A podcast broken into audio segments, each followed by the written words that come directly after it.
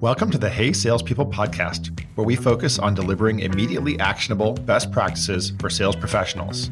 I'm your host, Jeremy Donovan from SalesLoft. Hey, salespeople, it is our great pleasure today to welcome Chris Dorsey to the show. Welcome, Chris. Thanks for having me. Chris is the Vice President of Sales and Business Development at Boomtown, Boomtown is a knowledge logistics company, and I had to ask Chris what that meant. And a, a, way to think about it is as a specialized customer experience platform. So the right info at the right time and the right context. We'll talk a little bit about that, and particularly just customer experience in general. We're also going to talk about account based marketing. We'll talk about building go to market channels.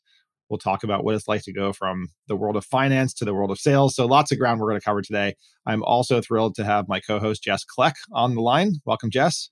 Thanks, Jeremy. Great to be back as always. Jess leads our financial services vertical. We should have a blast today. And uh, Chris, I will get us started though. We love to get to know people a little bit. So uh, I've often asked people how they learn.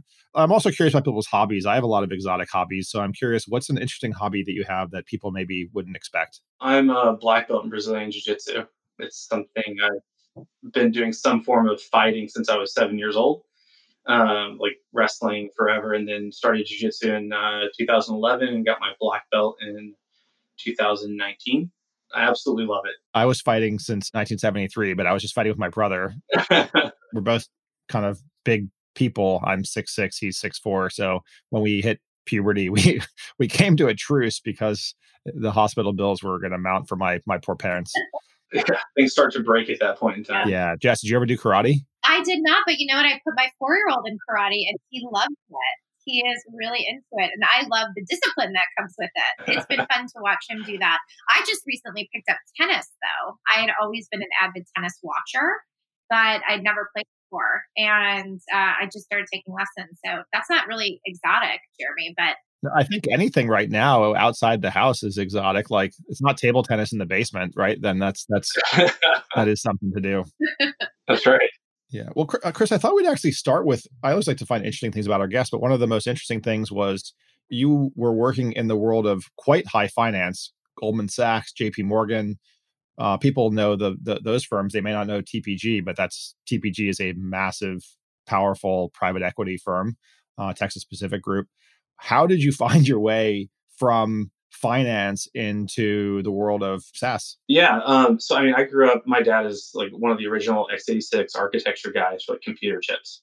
So, all my science projects and all that kind of stuff were about building computers and all those things. I love technology. I just was an extrovert from, you know, day one.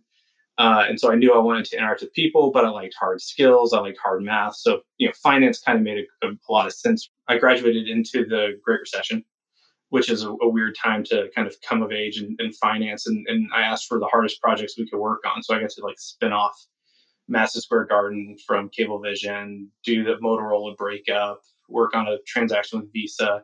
And I just, I kind of kept finding myself back in the technology space there. And then when I went to TPG, I was actually in the growth equity group. And I just found that I love entrepreneurs. I was always inspired by them. And I, I hated that my work ended when I thought the fun part would begin. Like, you know, we value the company, we talk to them, we learn all these things about their business. And then I went on to the next deal. And it's like, well, but there's all this work to be done. We have these great ideas and strategy. And how do we implement that? How do we get it done? How do we actually build value versus, um, you know, I think finance about recognizing value, but how do we actually build value? And, and I really wanted to go do that because those are the people I really respected was the entrepreneurs and the people on the ground. So always had a little bit of an entrepreneurial bent to me. I used to repackage baseball cards and like use like low level statistics when I was like nine to make sure I made more money than I gave away when selling my baseball cards. But people would get like little four dollar cards every now and again for twenty five cents. And so I knew I wanted to do something small, but you kind of have to take a layover coming out of finance that like, you know, there's not a whole lot of people and I didn't necessarily have a skill set that said hire me into a six person company which is how big Boomtown was when I joined. Um, and so Palantir actually made a really nice place for me. You know, I've always been very fortunate to be surrounded by incredibly intelligent people. I like to say at Palantir, I was the dumbest person in every room I walked into. There's a lot of PhDs, I believe, at Palantir, if I'm not mistaken, right? And people who never went to college, but who are beyond brilliant. The team that I was on at Palantir is called R2D2. And it's kind of I think one of the greatest training grounds for operations in, in the world. I think it's nobody knows about it, nobody's ever heard of it. And I think one of the things I took away from there is kind of there's an ongoing debate like the way you view yourself as a company as a team is incredibly important, right? We're building COOs at R2. People are operationally excellent, right? And if that's your identity, you do certain things. If you're trying to solve the world's most important problems versus the world's hardest problems versus the world's most valuable problems, what you choose in there as a qualifier is exceptionally important. If you're solving the most important problems, you might accept less revenue because it's more important to be mission driven and solve the most important problem. If you're trying to solve the hardest problem, it might not be the most valuable problem. So when you work in an enterprise, you actually have to look at different things. If I'm looking at a commercial business, I'm trying to solve the most valuable problem. And that might not actually need machine learning and really complex AI. It just might need, you know, some different math, a different way of viewing the world using calculus instead of guessing, right? Bringing data and truth. And that's not actually that hard when you use a system like Palantir, but it's the most valuable thing.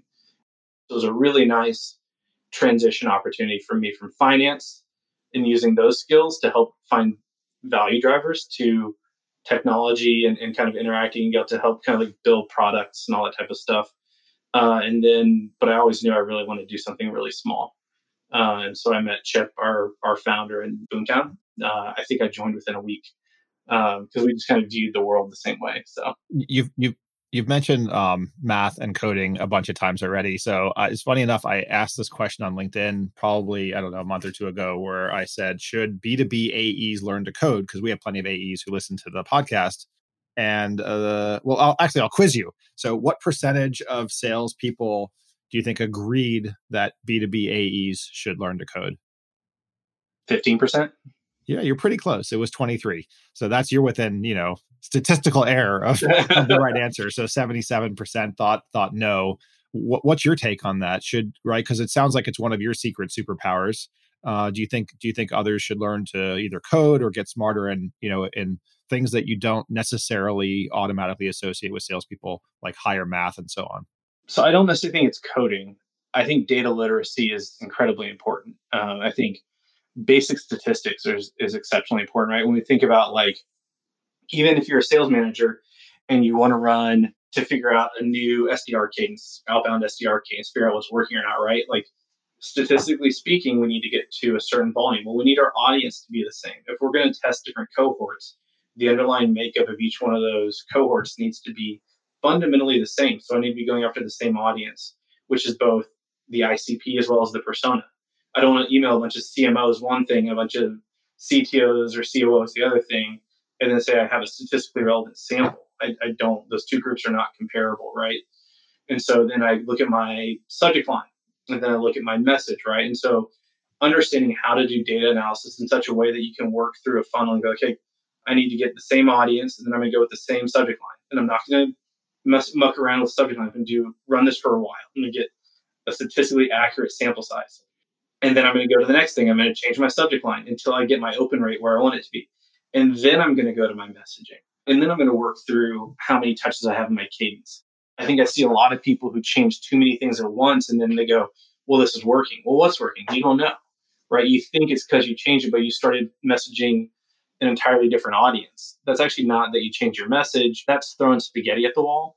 And, and I think that comes to play all over the place. And so, you know, again, Palantir Peter Thiel would disagree. Like, world's not uh, probabilistic. You want it to be deterministic. You want it to be calculus.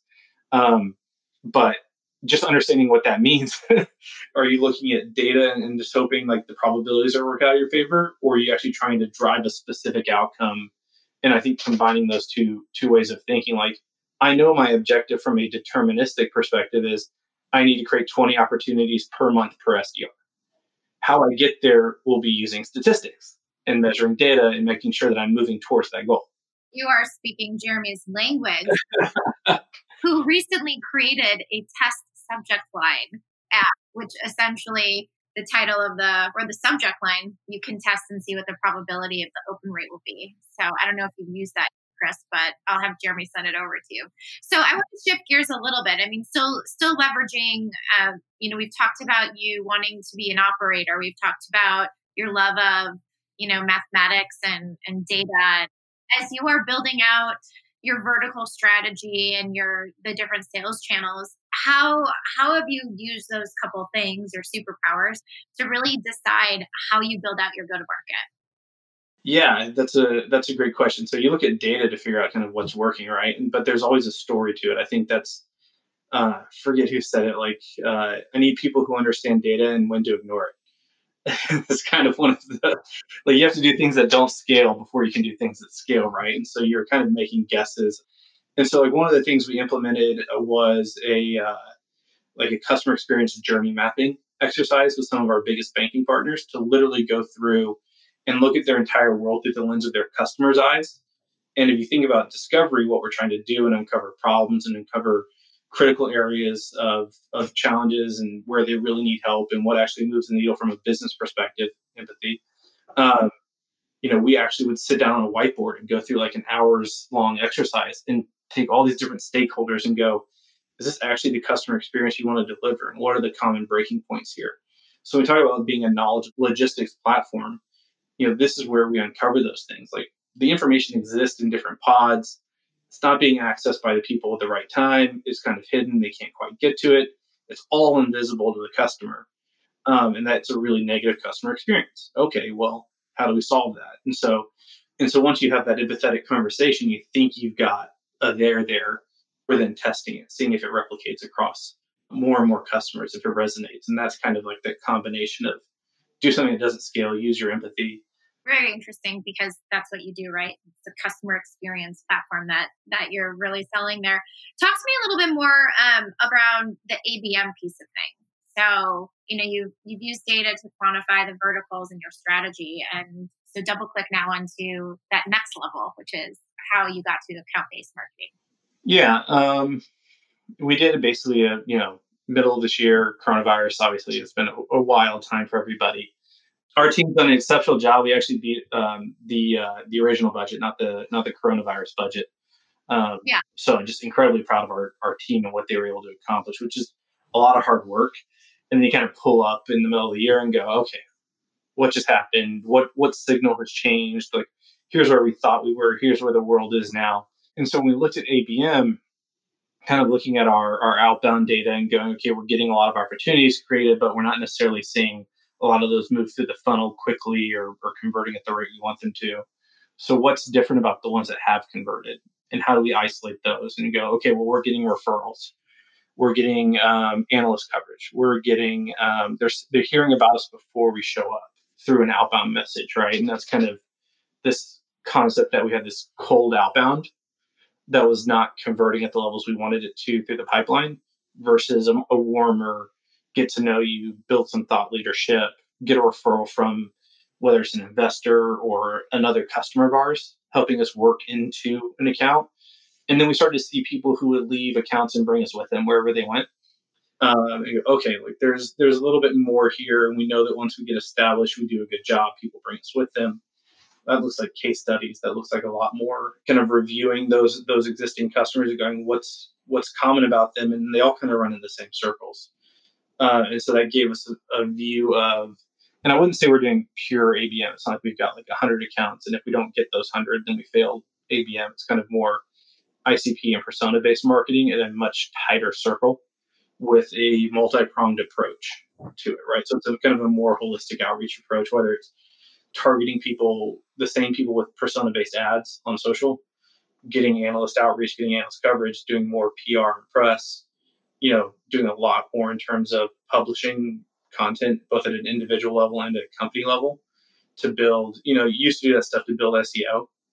Now we're doing it to build brand. Like if we think about the world moving forward, whether it's GPT-3 being able to spin up a blog article on the fly, right? It's about brand. When content can be generated that that, that kind of pace, it's like what does your brand stand for? We're not three people in a garage building something. Where there's an enterprise platform, so you're talking about a lot more different. You know, it's a different user base as well. You're you're talking about securities and user permissions and access controls, and so really again through that empathetic learning process and looking at all the deals and going, what was most important to these banks? What was most important to these financial institutions? Well, data security, you know, access permissions. Okay, those are the things we're going to talk about. In addition to the fact that um, we're fundamentally changing your customer experience from um, you know this reactive siloed approach to you know knowledge logistics. We're all knowledge workers. So moving the right information to the right person it, it's this customer. Customer a needs something different than customer b. It all lives in a monolithic knowledge base. And so it's either incumbent upon the customer to go find it or the support user or the salesperson to go find it. Well instead of doing user driven discovery we can actually flip it on its head and we can deliver it directly to you using ai that delivers a better customer experience. We can use roles and permissions to be sure the right information gets to the right person at the right time. We can do, you know, use more security so you're not having to give people access to entire systems. You're just giving people access to specific information that they need and not kind of the whole knowledge base or the whole database that's irrelevant for them, right? And you find these in, in these big companies where like sorry, I'm kind of going completely on a tangent. That's all right. It's fascinating. We're, we're being quiet because it's fascinating. Yeah you find that there'll be like a, a, handful of people who have access to a secure system or, or you know proprietary system. They, they're only people who can access it, and so salespeople have to go ask them for a data pool, or a support person has to go escalate it to tier two or tier three just to get a specific piece of information. And from a customer's perspective, like that makes sense from the organizational perspective. We can't give everybody access to every piece of information. We can't have people have, you know, read write permission on a database that is proprietary that that is um, needs to be secure. And so it makes sense internally. But from the user's perspective, I just called in with a, uh, what I thought is a quick question. I just want an answer. Where is this package? What, how, you know, where am I in the onboarding process? What's the next step? Well, the next step sits with a different organization. So I don't have that information. I got to go like ask them for it, but I don't have access to their systems. So we go, knowledge logistics says you should be able to get that information without having access to the underlying system so using access controls and those types of things, we can say, well, that information can be delivered securely, quickly, safely. It's a better customer experience, but it has all those enterprise capabilities you need. And so we think about ABM, you know, it's not just feature functionality. It's like, what are these core things that are fundamentally important to an enterprise customer, particularly a financial customer? Yeah, one of the subtexts here, right, is we're talking not about sort of what is called spearfishing. I, I guess. We're talking about whale hunting, right? Yeah. Uh, you're, you're prospecting this this monolithic 20 30 40 100 year old financial services institution. Correct. Um how does the approach differ right? Like it's it's not just an sdr calling and executing cadences. What are some of the elements of your of your strategy to to get into those companies so it's much more senior kind of what you're hitting on right there's c level interaction there for us as well and I think that's really important when you're, and again, um, lots of people will talk about this when you're dealing with that size customers. CEOs need to be involved, and I've seen that from Palantir all the way down.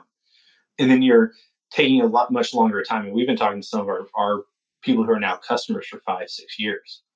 And that's kind of the difference between business development sales, right? Like I'm trying to build a pipeline that's going to convert over multiple years. And so we've been doing that for for an extended period of time while we were doing tuna fishing or smaller fishing. We're building that up, and we've kind of got a um, the world, particularly in finance and payments and banking, even exists in an ecosystem. And so we looked at the biggest people in, in the ecosystem and said, who are they connected to that are smaller than them, who will be likely to move faster? And we signed them up originally. We targeted those accounts originally. So we kind of worked our way up the food chain. So by the time we got to the whales, we'd already been working with a bunch of the minnows and tunas, and we'd worked our way up over a long. And it was a specific a specific strategy we've had since day one um, to go after the startups, the in our world like independent sales organizations who move faster, don't have the same kind of bureaucracy that requires them to go through a bunch of approvals and you know, might still have had the regulatory and security considerations. So whatever the lemonades of the world, as opposed to the big and lemonade probably was acquired for all I know. I don't I pay more attention, but they haven't been. But I don't think they have been. But yeah, like that that you know, it's it's not. We don't work in the insurance space, but that that's the concept. Yes, is like work with other people in their ecosystem, and so we think about hub and spoke in like a um, an enterprise social graph, if you will, of who they all interact with who's their channel partners, um, who are their integration partners, and we started rolling up through that ecosystem. And all of a sudden, we're working with 20, 30% of your channels. We're working together, whether we know it or not. And that's been a very long, specific strategy of ours.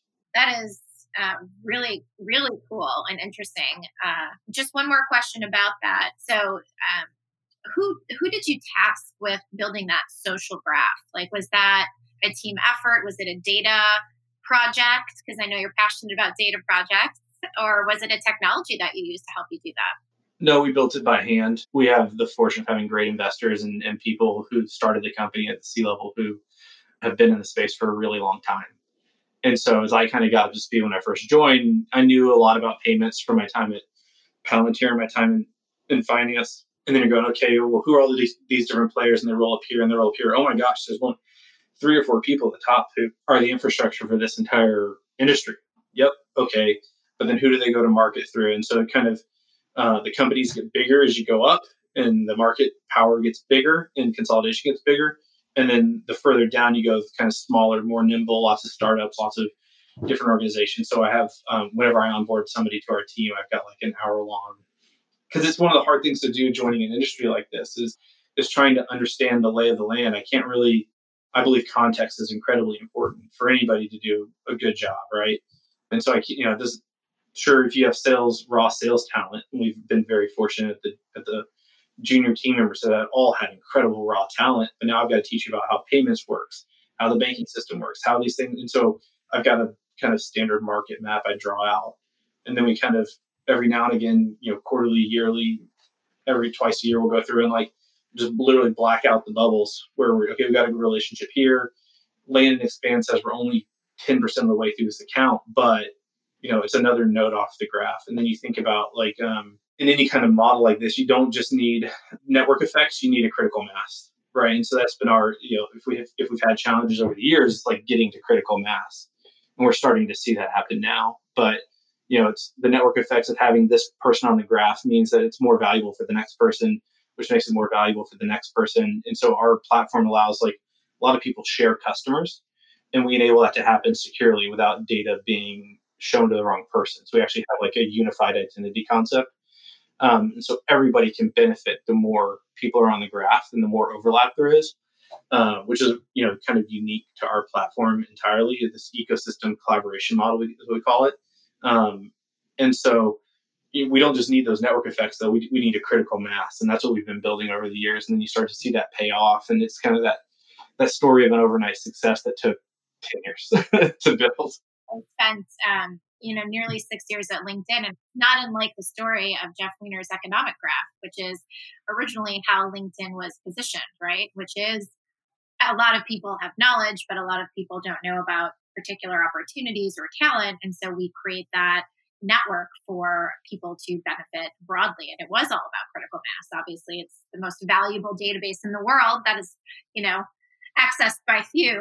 But yeah, that's really interesting. Did you draw any similarities to that when you were thinking about building your social graph? Yeah, that's why we built our platform the way we did with this eco- ecosystem collaboration built into it.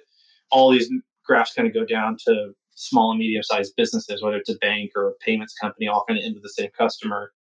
And then they have overlap. And so it's a really complex data model to say, like, we're going to plug into all these different people's CRMs and we're going to pull data from them and we're going to help give a better view of this customer, but nobody's going to get data that doesn't belong to them.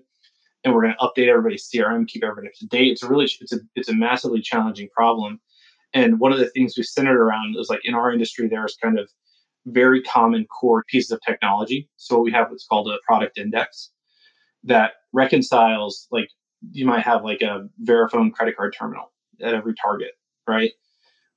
Those have the same problems whether they're a Target or your local retailer right? The, those are going to have the same technical challenges when you have a support call. Um, and so we've resolved all of those identities into master product objects. And so we think about knowledge delivery. And again, our knowledge graph speeds up faster than anybody else's because every one of our partners who's on our platform who solves a question about that technology feeds the knowledge model about that product and so the next customer gets the benefit of it. And so everybody's knowledge builds on each other's. We all of a sudden we take problems that used to take 45 minutes to solve and we're down to four minutes. That's awesome. Well, thank you so much, Chris. It was brilliant talking to you and learning from you. And uh, we definitely had to sharpen our minds during that conversation in a really good way. Thanks so much, Chris. Well, thank you very much for the time. I really appreciate talking to you guys. Hey Salespeople is a production made in partnership with Frequency Media. I'm your host, Jeremy Donovan. This podcast is available on Apple Podcasts, Spotify, and wherever podcasts are found. Thanks for listening to the Hey Salespeople podcast.